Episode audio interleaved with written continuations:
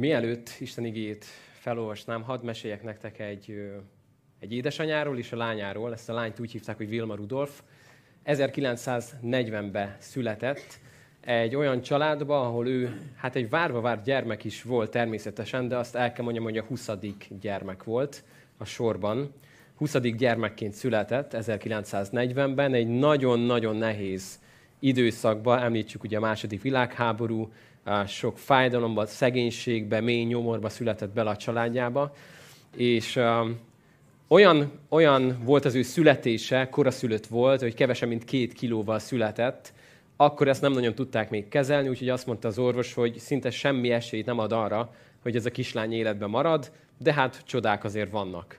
A kislány életben maradt, majd két évesen elkapta a skarlátot, majd négy évesen kétszer tüdőgyulladást, és négy éves korában még a gyermek bénulást is felírhatta a listájára. Lebénult, a lábai lebénultak, bal lába teljesen használhatatlan volt, teljesen kiment belőle minden élet, és azt mondta neki az orvos, az édesanyjának, hogy az egy csoda, hogy ez a gyerek túlélte a gyermekbénulást, rengetegen haltak meg ebben a korban ebben. Örüljön, hogy csak a bal lába lett oda, azt viszont mondta az orvos, hogy soha, soha nem fog járni. Ezt tudjuk, orvos tudományból nem fog járni ez a gyermek. Örüljön a jobb lábának, hogy az működik valamennyire. Később ez a lány, amikor felnőtt, mondott egy nagyon fontos dolgot. Ez így szólt, amikor visszaemlékezett a gyermekkorára, hogy az orvosom azt mondta, hogy nem fogok járni, anyukám azt mondta, hogy fogok. Úgy döntöttem, hogy neki hiszek.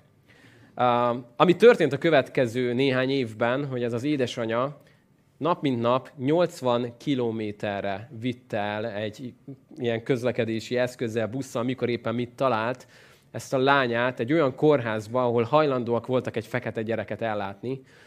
Ez a legközelebbi kórház 80 kilométerre volt. Nap mint nap megtette vele ezt az utat, azután, hogy szobalányként dolgozott, és a többi 19 gyerekről is gondot viseltek majd minden egyes nap hosszú időn keresztül masszírozta ezt a lábat, mert azt mondta, hogy anyád nem fogadja el, hogy ez a láb halott. Most szeretnék mutatni egy képet, kicsit később, 1960-ban, Vilma Rudolfról. A kép, amit látni fogtok róla, az egy azért nagyon híres fotó. 1960-ban, aki először ér be a célba, ő Vilma Rudolf. Három számban indult el az olimpián, három aranyéremmel tért haza, de ha ez nem lenne elég, kettő világrekordot is felállított. És azt mondta ez a lány akkor, 20 évvel később, hogy az orvosom azt mondta, hogy soha nem fogok járni, de volt egy édesanyám, aki hitt az Istenben, és azt mondta, hogy fogok. És én úgy döntöttem, hogy neki hiszek. Úgyhogy ha kérdője lenne benned, hogy mekkora hatása van egy szülőnek, egy édesanyának, egy édesapának, akkor gondolj erre a képre, gondolj erre a lányra, aki, akit leírhattak volna amikor elkezdett bicegni, és mindenféle mankókkal járt az iskolában, mindenki kiközösítette, de azt mondta az anyukája, hogy fogsz még futni, lányom? Fogsz még futni? Szóval ilyen, ilyen az erő, amikor ott van valakiben egy ilyen hozzáállás, egy ilyen édesanyja. De szeretném, hogy most egy másik édesanyára uh, tudnánk egy kicsit oda figyelni, hogy ha van nálad Biblia, akkor kérlek, hogy keresd ki a Sámuel első könyvét, és annak is az első és a második fejezetéből fogunk most néhány igét megnézni, Sámuel első könyvét, és az első fejezetből szeretnék egy néhány mondatot felolvasni nektek. Álljunk fel, és így hallgassuk Istennek a beszédét. Az első fejezet tizedik versét szeretném felolvasni. Az asszony lelkében elkeseredve könyörgött az úrnak, és igen sírt. Fogadást tett, és ezt mondta, seregek ura, ha megtekintett szolgáló leányodat, nyomorúságát, és megemlékezel rólam, és nem feledkezel el szolgáló leányodról, hanem fiú magzatot ad szolgáló leányodnak, én őt egész életére az Úrnak ajánlom, és soha nem érinti borotva a fejét. Mivel pedig hosszasan imádkozott az Úr előtt, Éli figyelte a száját, és mivel Anna a szívében könyörgött, csak Ajka mozgott szavai, pedig nem voltak hallhatóak, Éli azt gondolta, hogy részeg. Ezért ezt mondta neki, meddig tart még a te részegséget? Távolítsd el magadtól az italt. Anna pedig így felelt. Nem, uram, bánatos lelkű asszony vagyok én. Sem bor, sem részegítő italt nem ittam, csak a szívemet öntöttem ki az Úr előtt. Imádkozzunk. Istenem, köszönjük a te beszédedet, köszönjük azt, Uram, hogy te szólsz, köszönöm, hogy a te beszéded élő és ható, és azt kérlek, Atyám, hogy legyen a te beszéded most olyan, amely oda egészen a szívünkig eljut, hogy ne csak az értelmünkkel fogjuk fel, hanem lássuk mindazt, amit te most mondani akarsz nekünk is. Arra kérlek, Atyám, hogy akárhogy is ülünk itt, szülőként, vagy, vagy fiatalként, vagy idős, bárhogy is vagyunk itt, Uram, legyen üzenet, amely most a mi szívünkbe megérkezik tőled. Kérem ezt Jézus nevében. Amen. Foglaljatok helyet. Amit felolvastam történetet, ez kicsit egy kis bevezetőt hadd adjunk hozzá, jó? Sámuel könyve azzal indul, hogy Izrael egy nagyon nehéz időszakban van. Még nincsen királyuk, de felébred bennük egy vágyakozás, hogy kellene egy király, mert azt olvassuk, hogy egy nagyon furcsa időszak volt Izraelben. Mindenki azt tett, amit éppen tenni kívánt. Mindenki azt tette, amit jónak gondol. Képzelj el egy gyerekszobát, vagy képzelj el egy óvodát, vagy egy iskolai tantermet, ahol 30 gyerek azt teszi, amit ő jónak gondol. Képzelj el egy munkahelyet, ahol mindenki azt teszi, amit ő jónak gondol. Ahol nincsen semmi tekintés. És egy nagyon nagy züllés volt Izraelben, nagyon sok sebből vérzett ekkor az egész ország. És volt egy édesanyja, aki, direkt mondtam, hogy édesanyja, azt mondanád, hogy álljon meg a menet. Itt ez még csak egy feleség. Épp az a baja Annának, hogy a férje Elkána, amikor elvette őt, akkor úgy döntött, hogy elvett egy másik nőt is. Ezt a Biblia nem tanácsolja, de leírja, hogy ez történt. Volt neki egy másik felesége is, akinek csak úgy jöttek a gyerekek. És ott volt Anna azzal a fájdalommal, hogy neki nincsen gyermeke. Egy olyan korban, amikor minden, amit fel tudtál talán mutatni asszonyként, az az, hogy nézd itt a fiú gyermek. Csütörtök esténként, mikor tanulmányozzuk most előről a Bibliát a végéig, kicsit emlékszünk talán arra, amikor mentek ezek a rivalizálások. Emlékeztek? Jákó két feleségénél, a, hogy születnek a, a gyermekek, és az egyiknél születik, akkor a másik nem, akkor jön a szolgáló leányom, akkor ő, és csak nézd meg azt, hogy hogyan nevezték el a gyerekeiket. Emlékszünk, mi volt az első gyereknek a neve? Ruben. Mit jelent az, hogy Ruben? Ru azt jelenti éberül, hogy nézd már, a Ben azt jelenti, hogy fiú. Nézd már, fiú. Nézd, ez egy fiú. Tehát képzeld el, hogy micsoda rivalizálás volt. Én merem feltételezni, hogy ahogy az egyik asszony szült, és látja másikat, akinek meg nincs, neki mutatta, hogy nézd csak, fiú. Neked meg még nincs. Tehát ment ez a rivalizálás Isten népek között, az asszonyok között, és Anna egy ennyire nehéz helyzetben volt benne, hogy évről évre azt látja, hogy születnek a gyerekek, ő pedig képtelen gyermeket adni a férjének. Mivel a férjének már vannak gyerekei, ezért mindenki tudja, hogy nem a férjével van a baj, vele van a baj, neki nem jön a gyermek. Ez egy nagyon nagy fájdalom lehetett az ő szívében. És képzeld el, hogy hányszor is hányszor uh, volt ez, amikor újra és újra ez a kés beleszúródott a szívébe. Le is van írva, hogy a beleolvasol abba, hogy hányszor és hányszor történt meg az, hogy a másik feleség, Peninna újra és újra gúnyolta, csúfolta, de csak képzeld el ezeket, nem kell, hogy mindig csúnya legyen, csak na, menjünk, szóljunk, hogy jön az ebéd, és megy Peninna. Gyerekek, gyertek, minden gyerek, ja, csak nekem vannak gyerekeim, neked nincsenek. Szóval képzeld el ezeket a csúnya a fájdalmakat, sértéseket hónapról hónapra, évről évre.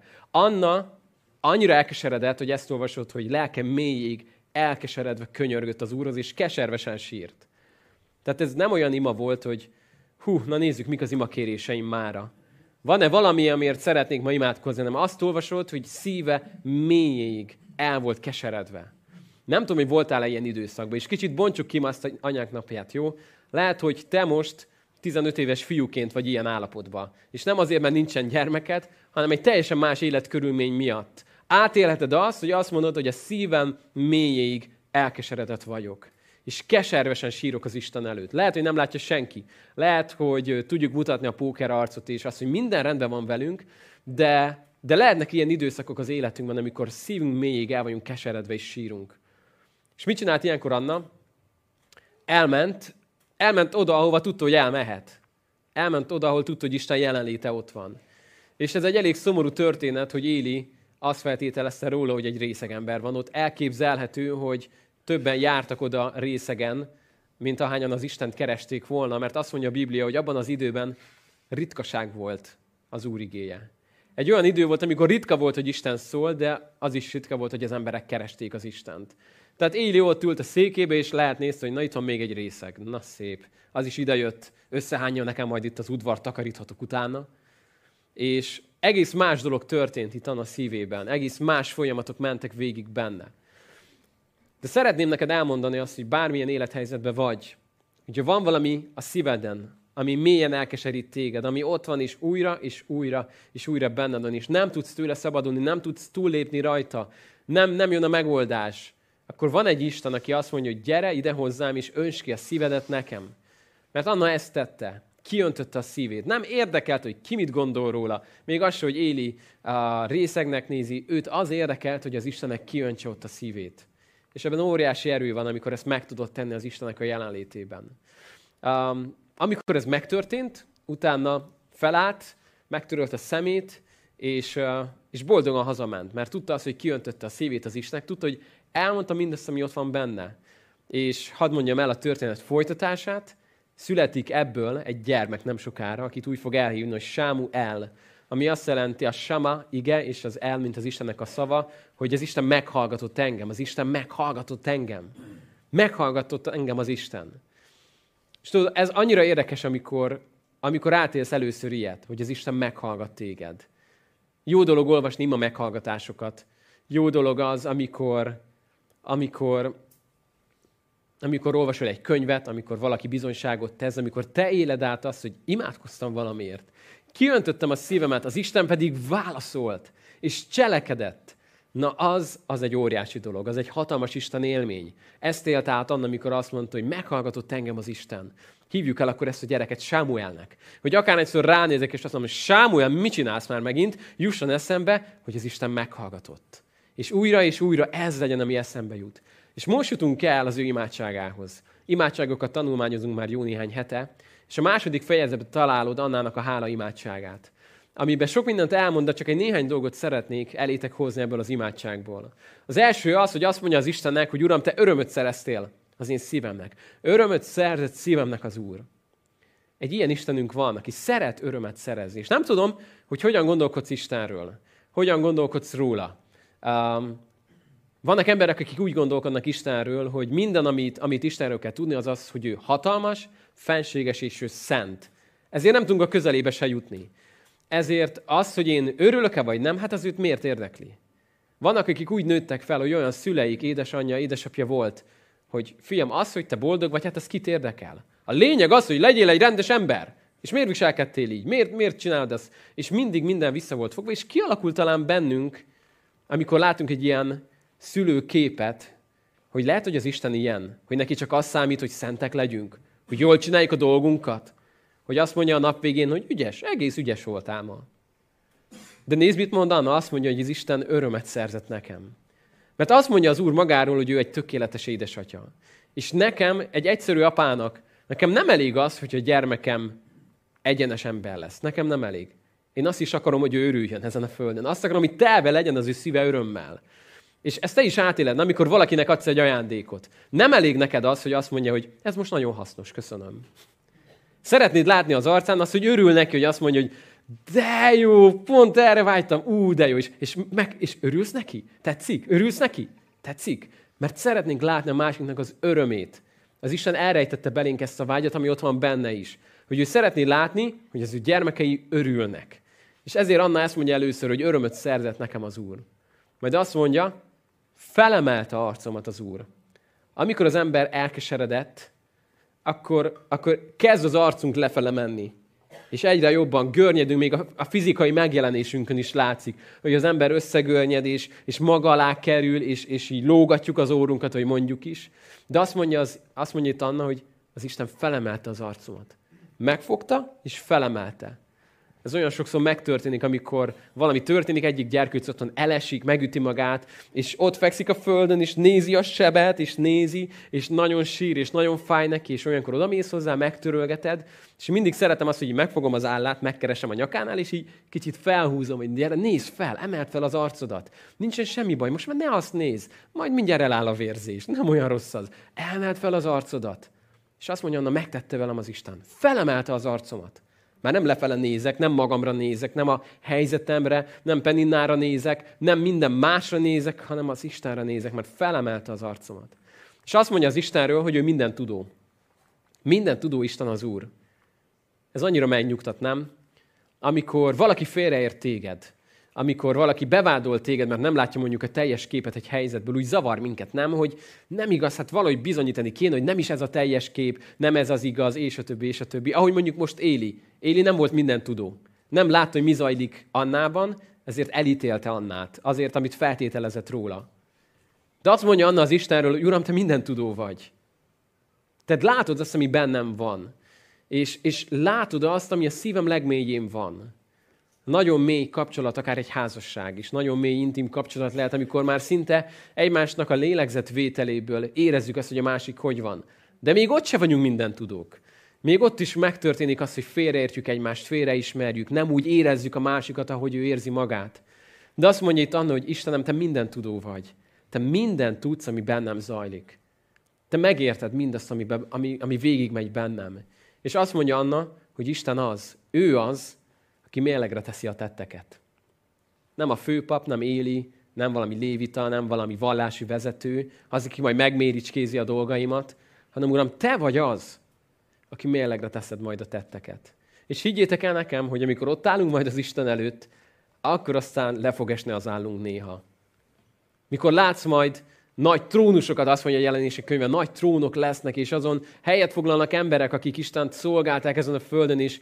Van egy nagyon, nagyon erős sejtésem, hogy ahogy körbenézel majd ott a trónoknál, nem nagyon fogsz látni olyan embert, akit, aki híresség és celeb volt és ismerted ezen a földön, hogy biztos ő fogott felülülni, az nagyon híres keresztény volt. Szerintem meg fogunk lepődni hogy kik fognak ott fent ülni. Olyan emberek, akik, figyelj már, kicsoda? Nem tudom, hát kérdezd meg, hát van egy örökké valóság, faggassuk ki, kicsoda az is. Elkezd mesélni majd neked egy helyről, amiről életedben nem hallottál, egy országról, amiről soha nem hallottál, egy városról, amiről soha nem hallottál.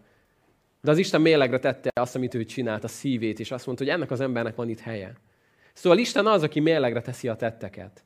És mond itt egy nagyon fontos dolgot, Anna azt mondja, hogy senkit sem tesz hőssé a saját maga ereje. Ez az, amit megértett ebből, hogy senkit nem tesz hősé a saját maga ereje. Mert látta azt, hogy mire képes a saját ereje. Biztos ő is próbálkozott. Ő is igyekezett mindent megtenni. De különösen most anyák napján, édesanyák, van, hogy eljutunk, eljutottok az erőtök végéhez? Van olyan? Megtörténik? Valaha? Itt vagytok? van ilyen? Nem mertek megszólni, nem baj. Én elmondom, én nekem van ilyen. Amikor én eljutok az erőm végéhez, nem valaha, hanem naponta mondjuk négyszer. És amikor mondjuk rendet tesztek otthon, csak most képzeljük el egy édesanyának a helyzetét, jó? És úgy hátra dőlsz, hogy na, hát ez megvan, véget értünk, nagyjából rend van, akkor megérkeznek azok, ők, azok a rendetlenek, azok a gyerekek, sőt, a férjed, akit mai napig nem tudtál megtanítani, hogy az oknit rakja a szennyes kosárba. Vagy hogy fordítsa ki, meg ilyen dolgokat, és körbenézés azt mondod, hogy nem, nincs erőm, elfogytam. Nem fog, ezt holnap biztos nem kezdem újra. De elárulok egy titkot, holnap újra kezded. És ránézel a konyában a mosatlan hegyre, és azt mondod, hogy nem, ez biztos nem fogom elrakni. És elrakod, és majd holnap újra elkezded. És azon benned, hogy nem lehetne egy életre elmosogatni mindent. Rászánnék négy napot, és akkor csak mosogatok. De minden egyes nap újra kezdődik ez az egész. És senkit sem tesz hősi a maga ereje, mert az el szokott fogyni. Van egy motivációnk, van egy inspirációnk, van egy lelkesedésünk, belemegyünk friss házasként, friss szülőként dolgokba, és érezzük azt, hogy szépen lassan elfogyunk ebbe. És az van, hogy azt mondod, hogy nincs már erőm, nincs, elfogytam, nem megy. Olyan érdekes, amikor akár jegyes oktatás, friss házasok, pár éves házasokat összehasonlítunk, hogy milyen lelkesen belemegy egy egyes pár, nem? Hogy ez jó lesz. Persze, miért ne lenne jó? Hát ez jó lesz, ez egy fantasztikus házasság lesz. És aztán telnek évek, és néha eljut egy-egy házas pár 10-20-30 év után, hogy hogy lettem hozzá ehhez? Hogy lettem ilyen vak? Mert elfogy az az erő. És akkor mi történik ilyenkor, mikor elfogy az erő? Amikor megláttad azt az első gyermekedet, és azt mondtad, hogy hát te drága, én soha egy rossz szót nem tudnék rád szólni. Aztán eljutsz oda, hogy bezárod az ablakokat, mielőtt elkezdesz beszélni. Mert a szomszédok hallani fogják, amit most mondasz a te tini gyerekednek. És csak úgy lájtosan bezárod az ablakot. És hogy fogytam el ebben? Hova tűnt a lelkesedés? Hova tűnt minden? Az erő. De figyeld, hogy Anna hogy folytatja. Azt mondja, akik a földre rogytak, az erő övét kötik magukra. Mert arról beszél, hogy a harcos, a hősnek elfogyott az ereje. De azt mondja, hogy akik viszont a földre rogytak, azok az erő övét kötik magukra. És hadd mondjam azt, hogy Istennek egy üzenete ma, édesanyák, édesapák, szülők felétek az, hogy eljönnek azok a napok, amikor földre rogyunk, és azt mondod, hogy kész, elfogytam, nem bírom folytatni, nem tudom, hogy kell csinálni, nem tudom, hogy kezeljem a gyerekemet, nem tudom, hogy kezeljem ezt a helyzetet. És ott van benned ez a, ez a feszítő érzés, hogy nem vagy elég jó. Tudod, hogy hány édesanya küzdik ezzel? Nem vagyok elég jó anya. Mert tudom, hogy hány szakkör, meg minden, meg mit kéne a gyerekkel, meg ide, meg tanítani, meg stb., meg úszni, meg lovagolni, meg mindent. Én nem vagyok elég jó anya, nem vagyok elég jó apa, nem viszek haza elég pénzt, nem tudok megadni mindent a gyerekeimnek. Annyira ott van bennünk ez a, ez a sok, sokféle feszültség. De figyelj, mit mond az Isten? Akik lerogytok a földre, az erővét kötitek magatokra.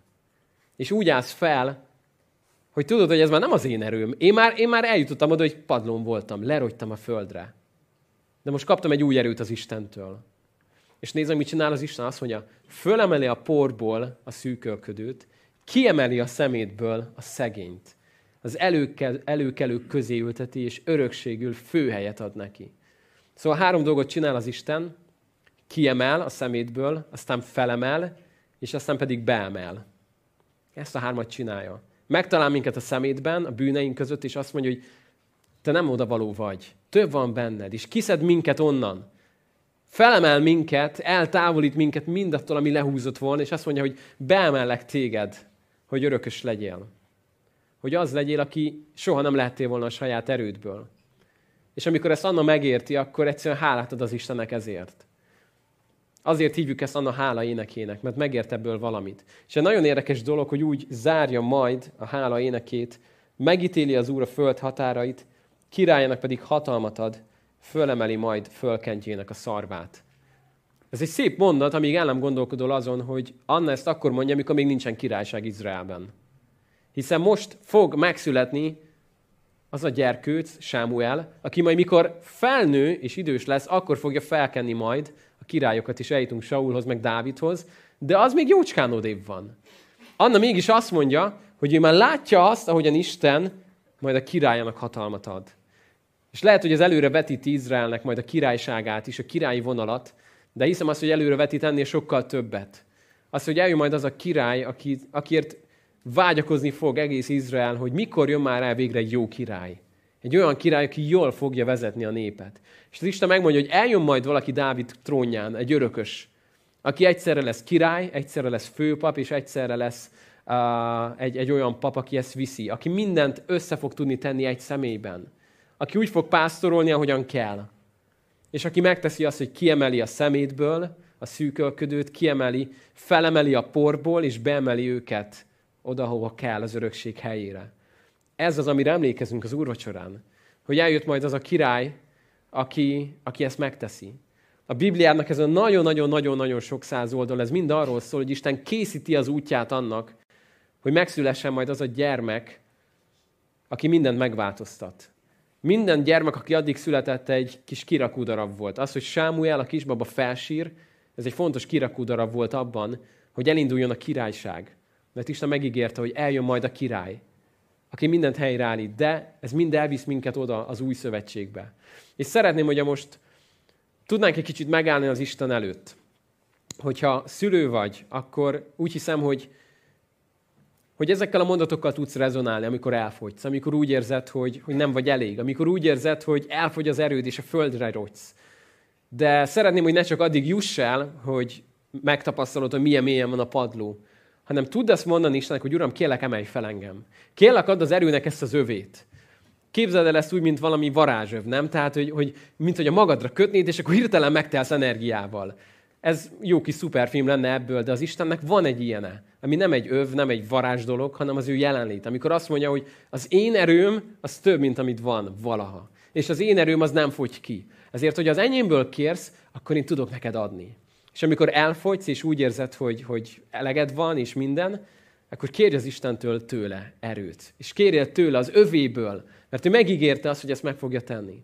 Hogyha most éppen lent vagy a szemétben, és keresed az élet értelmét, és azt érzed, hogy, hogy igazából semminek nincs értelme, sőt, azt érzed, hogy minden, ami körülötted van, az csak szemét, és te is úgy érzed, hogy, hogy, hogy a szemét miatt már tiszta piszok vagy, tisztátalanság, hiszen ott vagy benne a kuka mélyén akkor engedd meg ma az Istennek azt, hogy megtegy, amit itt megígért. Hogy kiemelje a szemétből a szegényt. Isten nem, nem óckodik attól, hogy bekoszolja a kezét, amikor lenyúlt az emberhez. Nem egy programot írt, hogy helyreállítsa a világot. Nem, nem elküldött egy, egy tankönyvet, hogy olvasgassátok, hanem bekoszolta a saját kezét azzal, amikor a földre jött. Amikor lenyúlt a szemét legmélyére, és ahhoz, hogy a kuka legaljáig lejusson, ezért lement legalúra egészen a legaljára. És helyet cserélt velünk. Ez a kegyelem, ez az új szövetség, hogy ő ment fel a keresztre azért, hogy neked és nekem ne kelljen. Ő az, aki, aki megalázta magát, és ő az, aki szegény lett, hogy mi meggazdagodjunk. Ő az, aki átokká lett, hogy mi Isten igazsága legyünk ő benne. És erről szól az anyák napja, erről szól az apák napja, minden erről szól, mert minden róla szól. Hogy ahhoz, hogy jó édesanyja és jó édesapa legyél, ahhoz nincsen más dolgod, mint hogy jól megismerd az igazi édesapát. Mert amikor őt megismered, akkor az mindenre elég. Én nagyon sokat olvastam, mikor az első gyerekünket vártuk, arról, hogy hogyan kell majd jó apának lenni. Én annyit olvasgattam. Úgy hittem, hogy ha sokat olvasok, akkor ez majd jól fog menni. A, nincs annyi könyv a Dobsonnak, meg Gary Chapmannek, amennyit ne tudtam volna elolvasni. Csak, hogy esténként még lapozgattam, hogy majd mire vigyázzak, hogy tartsam életbe azt a gyereket, meg hogy ne nyomjam össze a gerincét, meg mit kell csinálni gyerekkel. És mégis, amikor, amikor megszületett az a baba, és ott felsírt aznap este, akkor minden megváltozott. Igen, rengeteg mindent elrontottam, Dobsonnak, meg Gary Chapmannek mindenbe igaza volt. Első gyerek, első gyerek, és tanulod ezeket a dolgokat. De, de én azt gondoltam, hogy itt most az lesz a lényeg, hogy hogy leszek én jó apa, de ezen keresztül az Isten megmutatta, hogy mit jelent gyermeknek lenni. Amikor megfogtam ezt a gyermeket, és hadd mondjam ezt most nektek anyák napján, hogy amikor Isten megengedte azt, hogy szülő legyél, akkor megengedte azt, hogy valami elképesztő dolgot értsél meg abból, hogy milyen az ő gyermekének lenni. Mert amikor ott vagy este, hazavitted a gyereket, nem aludtál már régóta, jó? Jó régóta, rendesen. És mikor aludhatnál, mit csinálsz? Ott vagy a kiságy felett, és nézed, ahogy alszik. És gondolkodom magadról kívülről nézve, hogy hát én nem vagyok normális. Most kéne aludjak, nem? Végre nem üvölt. És nézem, ahogy alszik. És azon gondolkodsz, hogy miért szeretem ennyire? Miért van ez a szeretet a szívembe iránta? Létezik, hogy ennyire szeretem minket az Isten? Hogy ez az álmunkat őrzi, hogy gyönyörködik bennünk. És amikor ránézel a gyermekedre, azt mondod, hogy milyen szép, nem? Milyen szép a füle, milyen szép az orra. Így látja a szülő, nem? Sokszor. És az Isten ránk néz, és azt mondja az hogy gyönyörködik bennünk, hogy örömét leli az ő népében, hogy újongva örül nekünk. Amikor ezt megérted, akkor megváltozik minden, ahogyan az Istenre gondolsz, hogy Isten, te ennyire örülsz nekem, te ennyire szeretsz engem, és én mehetek hozzád. Bármikor. És hadd mondjam el azt, hogy mekkora dolog, hogy Istent úgy szólíthatod, hogy abbá, atyám. Ez egy görög kifejezés, amit leginkább csak úgy tudunk visszaadni, hogy, hogy drága apuci, édesapa. Ez egy olyan, amit senki más a földön nem mondhat neked, csak, csak a saját gyermeked, a vér szerinti gyermeked, aki ott ül az üledbe, és azt mondja, hogy abbá, atya. Ezt ők mondhatják neked, nem? Akik ott vannak. Akiknek azt mondod, hogy az enyémek vagytok. De azt mondja ez is, hogy én örökbe fogadtalak titeket. Szóval mégis mondhatjátok nekem. Mert az örökbefogadás által gyermekeim lettetek. És nem mondolak titeket árváknak, mert az enyémek vagytok. És akkor megérted azt, hogy mekkora dolog ez, nem? Amikor nem egy terhességen keresztül, hanem Isten szívén keresztül lettünk az övéi. És azt mondja, hogy gyermekeim vagytok. És így látnak titeket. Úgyhogy édesanyák, édesapák, ahhoz, hogy még jobb édesanyák és még jobb édesapák legyetek, ahhoz a kulcs az, hogy jó gyermekek legyetek. Istennek a gyermekei. És megértsd azt, hogy nem számít hány gyermeked, legyen húsz gyermeked, meg annyi unokát, hogy meg se tudsz számolni, akkor is az Isten gyermeke maradsz. És hogy ezt megérted, ezen keresztül tudsz egy jó édesapa, édesanyja, nagypapa, nagymama lenni. De hadd szóljak azokhoz is, aki úgy vagy most itt, hogy hát én még nem terveztem fél éven belül, hogy gyermeket szülök, vagy megházasodok, vagy bármit, vagy lehet, hogy nem is, én egyedül maradok, és így leszek, vagy, vagy Isten titeket úgy döntött, hogy, hogy máshogy használ fel. Hadd mondjam el azt, hogy Anna édesanyja volt, mielőtt terhes lett volna. Mert a szívében ott már valami eldőlt. És ahogyan Pálapostól képes volt arra, hogy azt mondja Timóteusnak, hogy Timóteus, én gyermekem a hitben. És képes volt olyat mondani a gyülekezeteknek, hogy, hogy gyermekeimeket fájdalommal szülök. Tud egy férfi szülni? Hát Pál tudott. Meg tudta szülni ezt a gyülekezetet, mert azt mondja, hogy, hogy úgy szeretlek, és úgy aggódok értedek, mint az édesapátok lennék, édesanyátok lennék. És azt mondta Timóteusnak, hogy te az én gyermekem vagy a hitben. Hidd el azt, hogy ma óriási szükség van olyan apákra, anyákra, akik tudnak másoknak idézőjeles apái, anyái lenni, akiknek lehet, hogy nincs. Vagy lehet, hogy van, de lehet, hogy nem tölti be a helyét, a, a szerepét, ahol kellene, hogy legyen. És azt mondod, hogy figyelj, hadd vegyelek magam mellé, jó? Nem kell úgy hívni, hogy apa, meg anya. Egyszerűen csak szeretnénk veled néha találkozni, beszélgessünk, szeretnélek bátorítani, és lehet, hogy sokkal nagyobb hatással leszel az életére, mint el tudnád képzelni. Úgyhogy bárhogy is vagy, én hiszem azt, hogy Isten használni akar téged.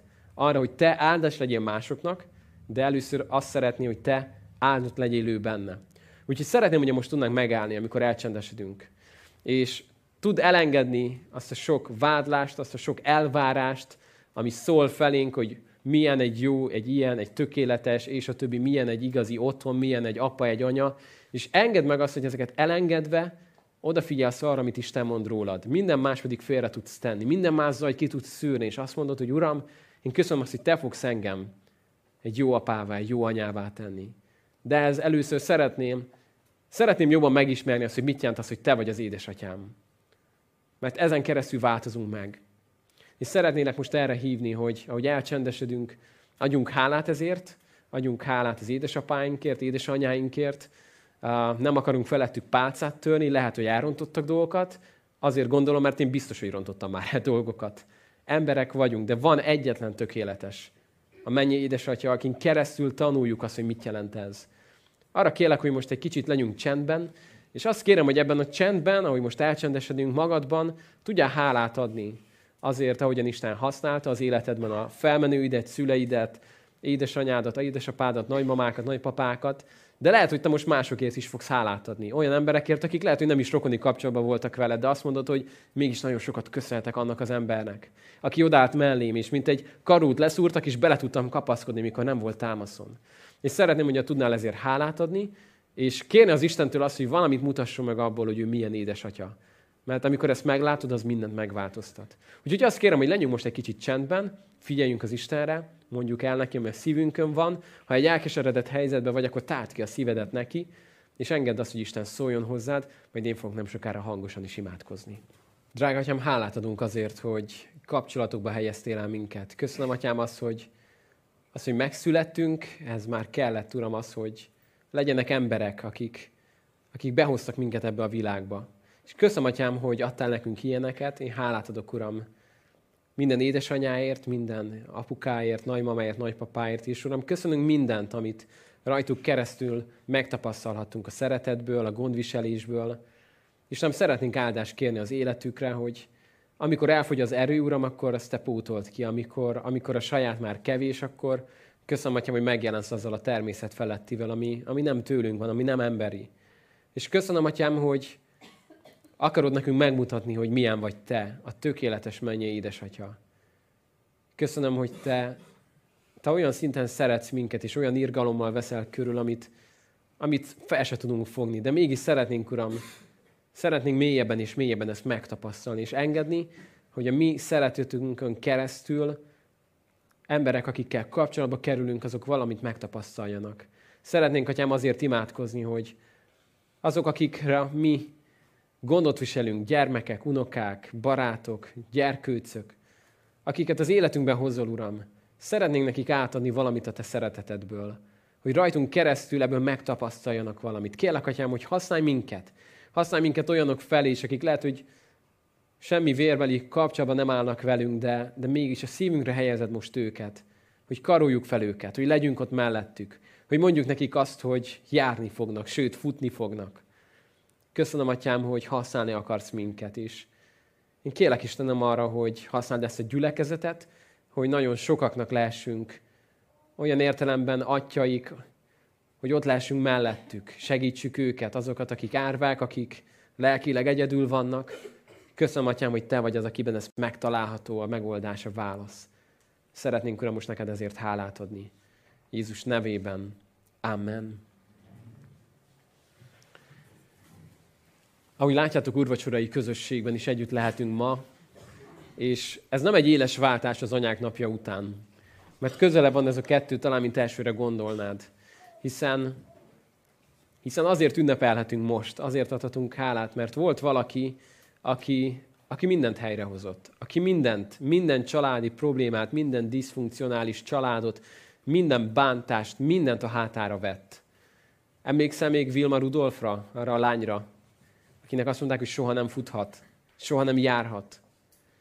Képzeld el azt, hogy mennyire furcsa lett volna, hogy valaki oda megy hozzá, és azt mondja, hogy figyelj Vilma, cseréljük ki. Nekem van egy jó ballábam, neked van egy rossz ballábad. Cseréljük ki. Mennyire furcsa lenne, nem? Hát nem lehet csak így kicserélni. de az Isten valami mégis valami ilyesmit tett, mikor azt mondta, hogy nézd, én itt vagyok, a tökéletes, a hibátlan, a szeplőtelen. Cseréljük ki. Azt a szennyes ruhát, ami rajtad van, azt én örömmel felveszem. Cserébe odadom neked azt a tökéletest, ami eltakarja minden szennyedet. A bűneidet magamra veszem, hogy én odaadjam neked az Istennek az igazságát. Felviszem a fára, és azt mondja a Biblia, hogy az ő sebeibe meggyógyulunk. Ahhoz, hogy mi meggyógyulhassunk, az kellett neki seb. És ez az a helycsere, amit, amit nem tudunk felfogni. Mai napig belecsendül ebbe a földnek a fül, hogy hogyan volt képes erre az Isten. Hogyan tehette ezt meg.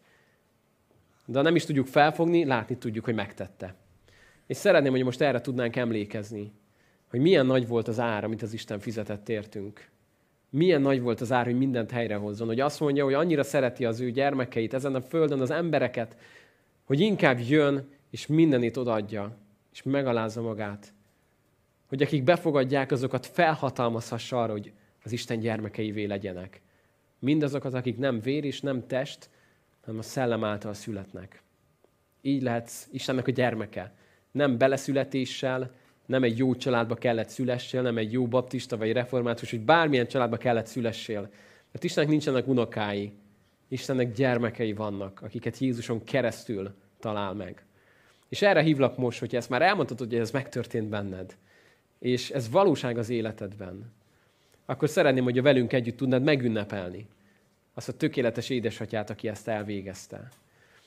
Hogyha ez már valóság az életedben, és az Istené vagy újjászülettél, és ezt megéled, akkor arra hívlak, hogy most álljunk fel, így jelezzük ezt, hogyha más gyülekezetből vagy vendégünk, akkor is bátran állj fel, hívunk erre a közösségre, és így fogunk most úracsorázni közösen.